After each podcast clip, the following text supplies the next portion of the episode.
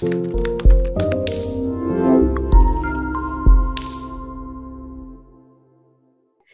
is Valerie VanBooven with the Senior Care Industry Netcast, where leaders with three or more years of experience in the senior care market share their advice.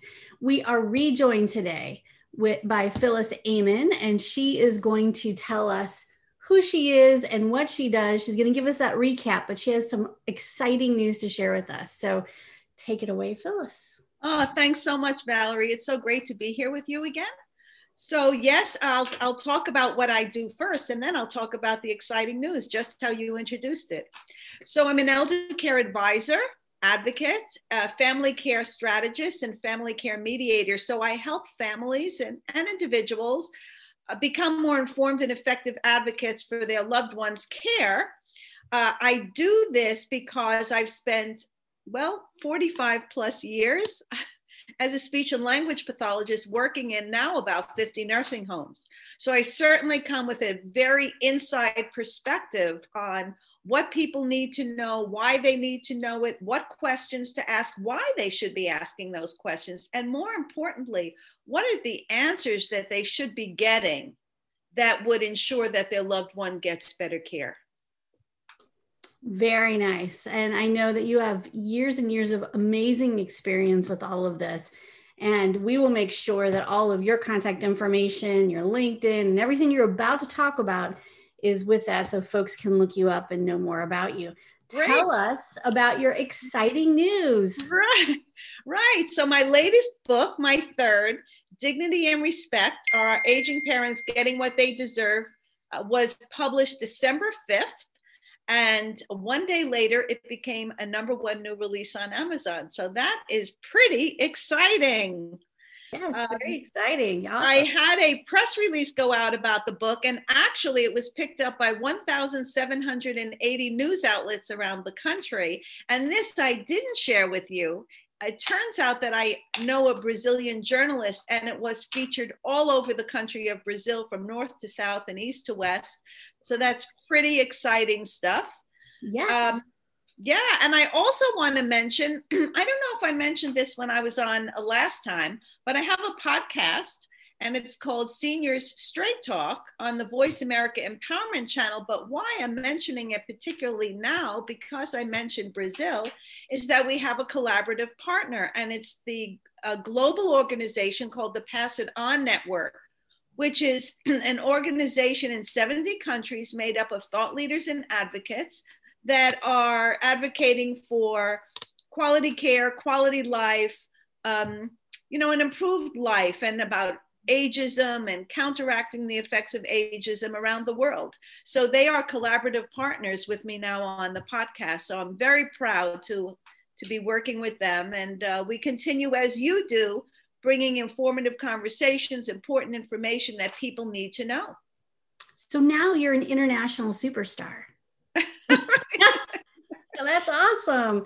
I'm so glad that things are going really well. Um, I want to ask you a few more questions about your new book, if that's okay. Yeah, please. First question is What was the catalyst behind writing your third book? I know that's not a small task, trust me. It's not.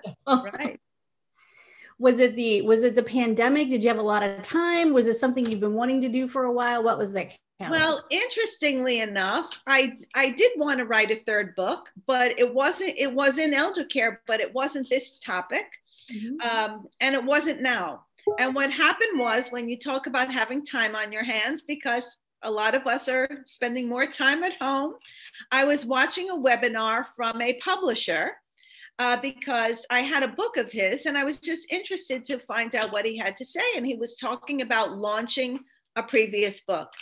And, you know, I started thinking about that. I said, well, that's an interesting prospect.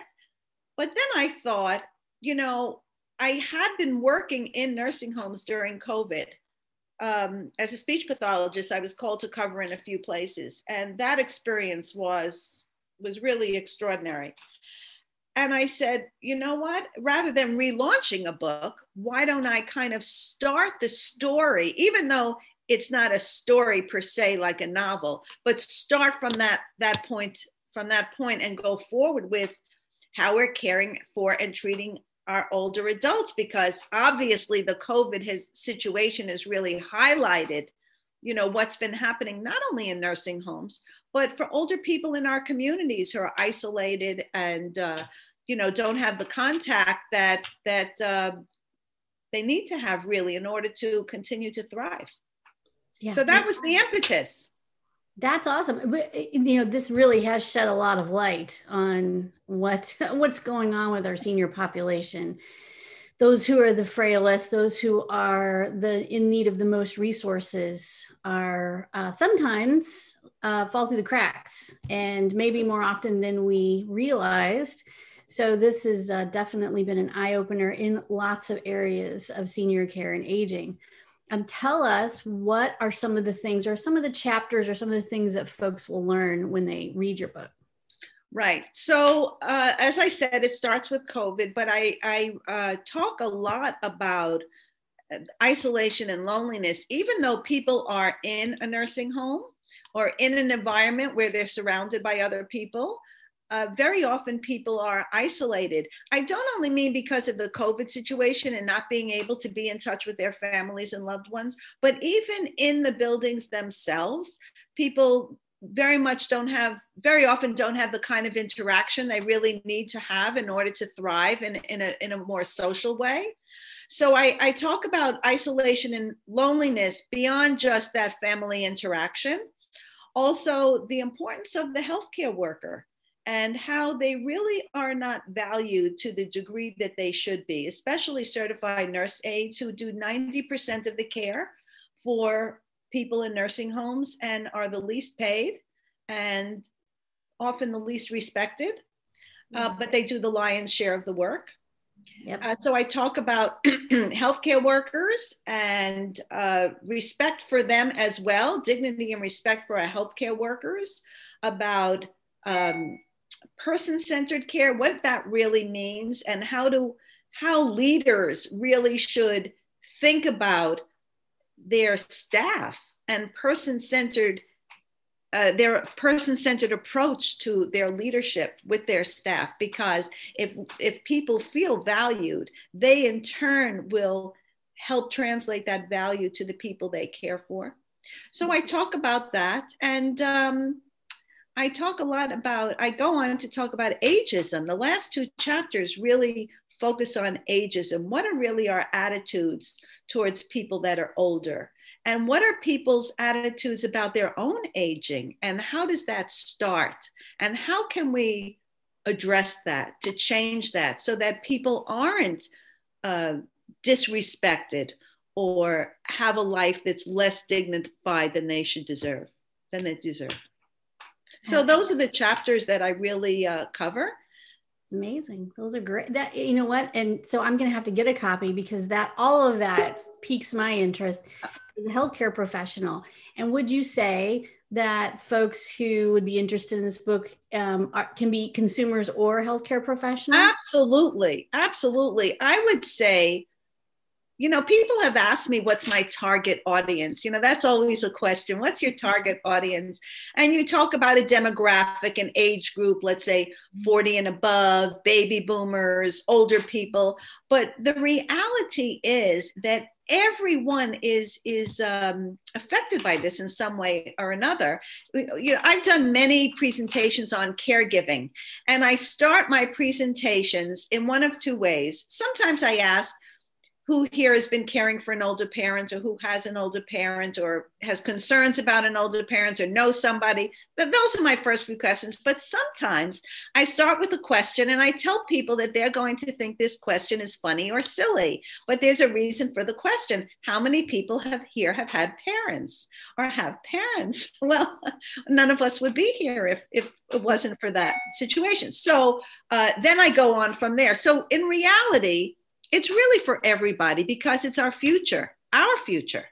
Yeah. Yeah. I, w- I would say too that anyone who's, I mean, when you talk about a younger demographic, if someone's in college right now and they're studying to be a social worker, a registered nurse, a social, uh, a, physical therapist, an occupational sure. therapist, a speech therapist, any of those professions, this would be a really good time to understand more about our current world and our current situation. Right. Also, to be, I'm just going to interject, if you don't mind, for a moment, that I've been um, reaching out to programs that have masters in public health yes. or public policy because these are areas that really are to be thought about. Uh, it's not just about understanding the policy or understanding uh, the um, the regulations and, and, the areas that that are that need looking into or that we we need to look into in order to make improvements for our the care of our older people in our lives or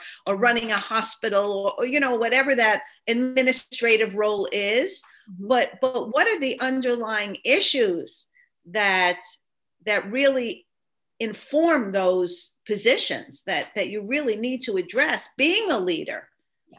what are those? And what better way to hear from somebody who's lived it? That that's my my idea. It's you know i i'm in touch with many thought leaders.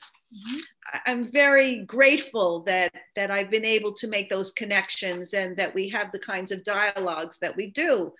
I think what I bring to the table that is different is that I do have the experience. It's it's it's like it's like hitting the button on a search engine to look for something, but then talking to somebody who has that experience. It brings it to life in a different way. Yes. So I am the, the, passion I have for it is because I've lived it, and that comes through, and it, it kind of presents it a little differently. I yeah. think than just than just studying a book about you know the the areas of healthcare that need to be addressed kind of thing. No i totally i totally agree with you. And i would also say uh, to go back to your point about leadership every nursing home every assisted living facility independent living community home health care agency home care agency private duty whatever they are the way those clients are cared for absolutely 100% comes from the top down. Right and if without good leadership in that role and not everybody not every business owner is meant to be a great leader in that specific role. Um, and not every leader is meant to be a business owner. So um, having said that i think taking you know reading something like this and and taking a look at me as a leader or me as a business owner with my director of nursing over here who is kind of the leader um, or is the leader, or my licensed nursing home administrator who's the leader, when you take a look at that and you read a book like this, it'll give you, I think, uh, it sounds to me like a lot more insight into what can we change culturally and from the top mm-hmm. down to make sure those aides to reduce our turnover, to make sure they feel respected and dignified themselves so that our, our clients and, and so, you know, we all you know everyone feels respected and and, and with with dignity living with dignity. Because because everybody needs that. It's it's a basic human need. Yeah. i don't i don't think people leaders think about that. I don't think people think about that even in terms of the people that they're caring for. We, we all have basic human needs. I talk about that in the book also. The need for security for love for you know being um, part of a community, for relationships, for um, you know affection for you know we all for comfort for safety. We all have those needs for purpose. And i don't think we think about older adults necessarily as needing all of those things. Yes. And i don't know that we think from day to day as we look at our nurses aides running around and doing baths right. People out of chairs and into bed and out of bed I don't think we look at them and think to ourselves, and, and, I know everybody's busy and it's crazy and it's a busy morning, but every single person in that facility, no matter why they're there, working or living there, they need to feel dignified and respected. Correct. And in this industry right now, we're talking a lot about challenges with recruiting, challenges with turnover. And it is in some cases about the money. Don't get me wrong, but in a lot of cases, when I talk to a home care agency owner, for instance, who is a is sort of a takes the role of, and I don't mean to belittle this or their role, but a house mother, you know, sort of like someone who's very mothering and caring right. their caregivers.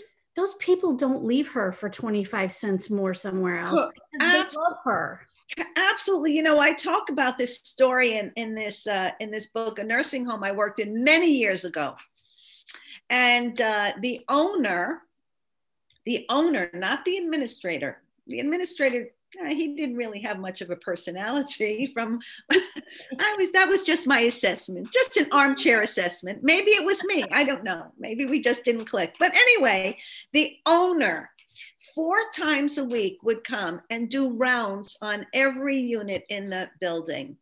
And I watched him once uh, because he came up and he asked me who I was. It was the first time he saw me. Nobody had ever done that. What I did there, what my role was, welcomed me. I, I was amazed. It was a a beautiful thing.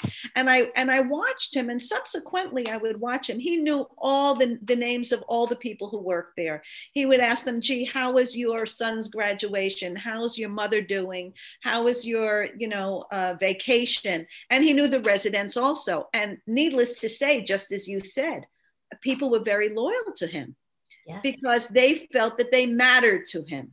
Mm-hmm uh, whether they did or not, well, I think it was genuine because if it's not genuine, people can sense that. Oh yeah.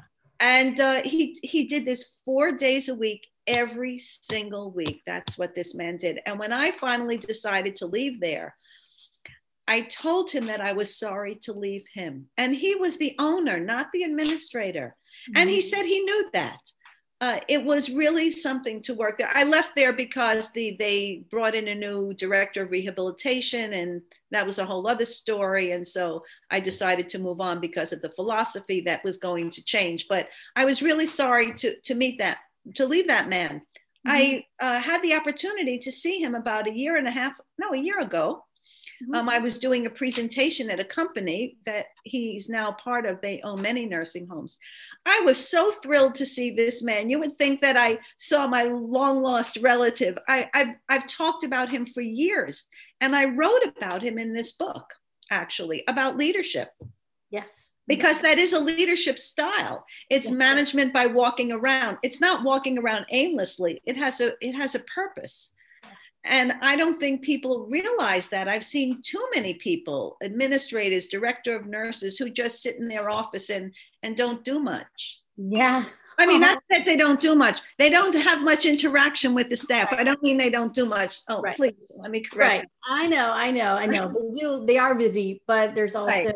a um, personal uh, business slash personal component to this where you are very much in touch with um, the, the folks that work with you and, and their challenges and helping them overcome them.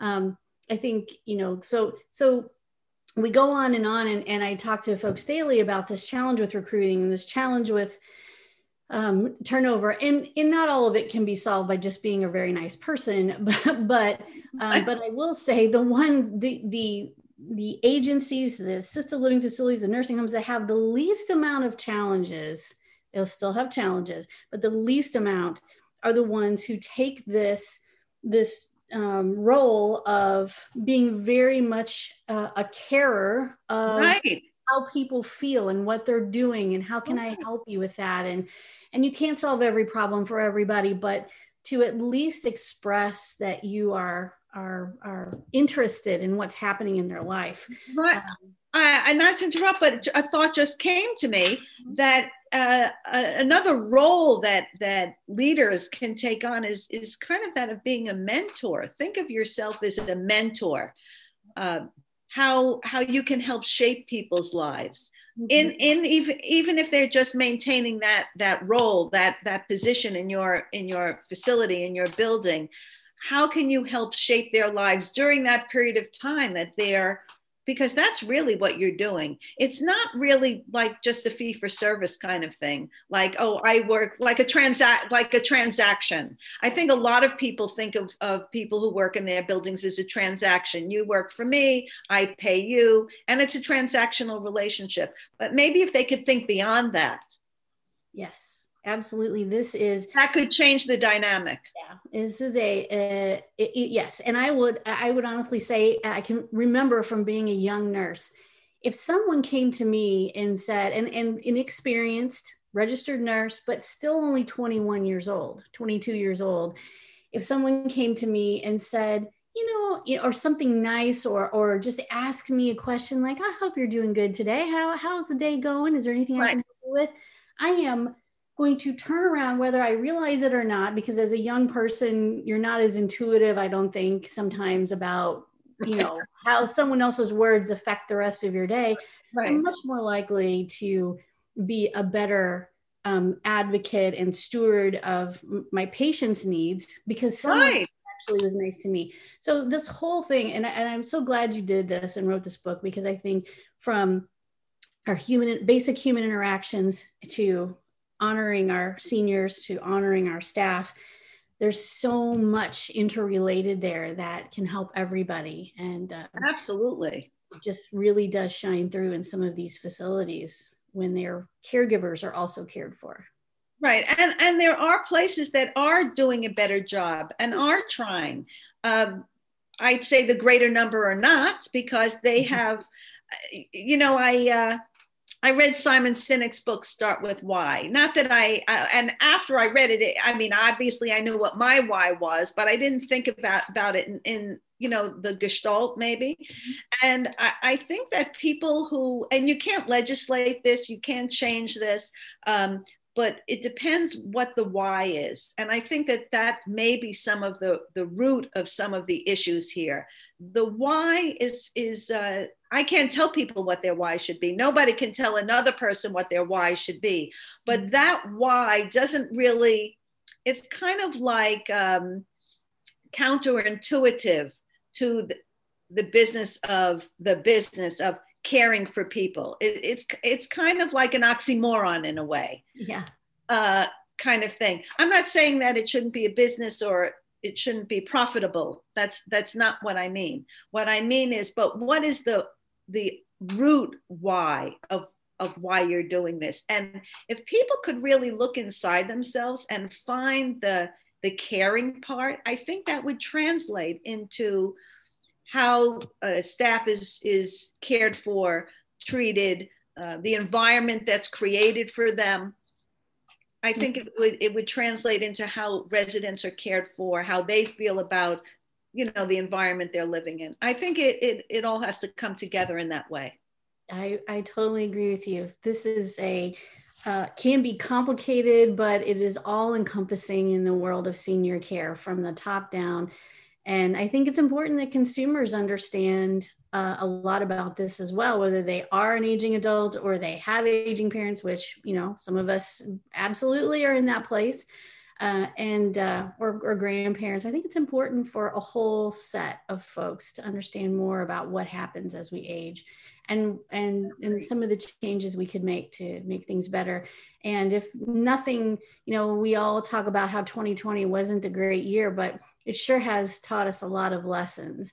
Oh, and a lot of change for the better my hope is will come from that. We should never forget um, you know some of the tragedy and some of the lessons that we've learned. There's a lot of things that happen in our lifetime that we should never forget events and tragedies and things like that this year that year should have taught us um, a lot about our aging population and what we could do better on the whole so. Absolutely. I agree. I agree. Thank you for writing the book and thank you for coming back on the show and sharing oh. with sure everything is on with this video so that folks can order it and i'll be ordering a copy for myself and a couple of friends today Thanks. And I just want to mention one other thing, if that's okay. There are so many people that that are struggling during this period of time, right? They need resilience and uh, strategies to be resilient. I actually wrote a course. It, I talk about it in the book too, but I wrote a course called um, Resilience Toolbox Secrets: How to Overcome Well Over how to overcome overwhelm, burnout, and and um, and and stress. It's on my website www.phyllisaymanassociates.com. But I also want to say, as a person who was working in nursing homes during COVID, that wearing PPE, the stress, the anxiety, the, the worry you have for your the people you're caring for, the worry for yourself and for your families, it really can become devastating in a way. Um, I was speaking with a gal yesterday who was telling me how anxious she is. And so people really need to do something to exercise self care, even if it's five minutes a day or five minutes twice a day. There are simple things people can do. So I urge them to do whatever they can for their own resilience so that they can continue um, in whatever they have to do and with the challenges we're all facing. Yeah, it's a good time to practice some deep breathing, a little, maybe a little meditation or right. yoga. Or even gratitude, even something simple like gratitude. Um, for for something great that happened in your day and a grat- an attitude of gratitude for something that you're going to find in your day and look forward to in the day ahead um, with some deep breathing i think is uh, is a great formula, great strategy Yes, and those little celebrations mean a lot right. to our to yeah. our, us up and here. they're simple, and it's simple, and it doesn't take a lot of time, but the value you get from it is exponentially so much greater. Yes, absolutely. Thank you so much, Phyllis. We appreciate you coming on the show, and uh, we will make sure everybody gets gets the good word. Thank you. Thanks an awful lot, Valerie. Take care, and I hope to see you again soon. Take it easy. Have a good one. Thank you.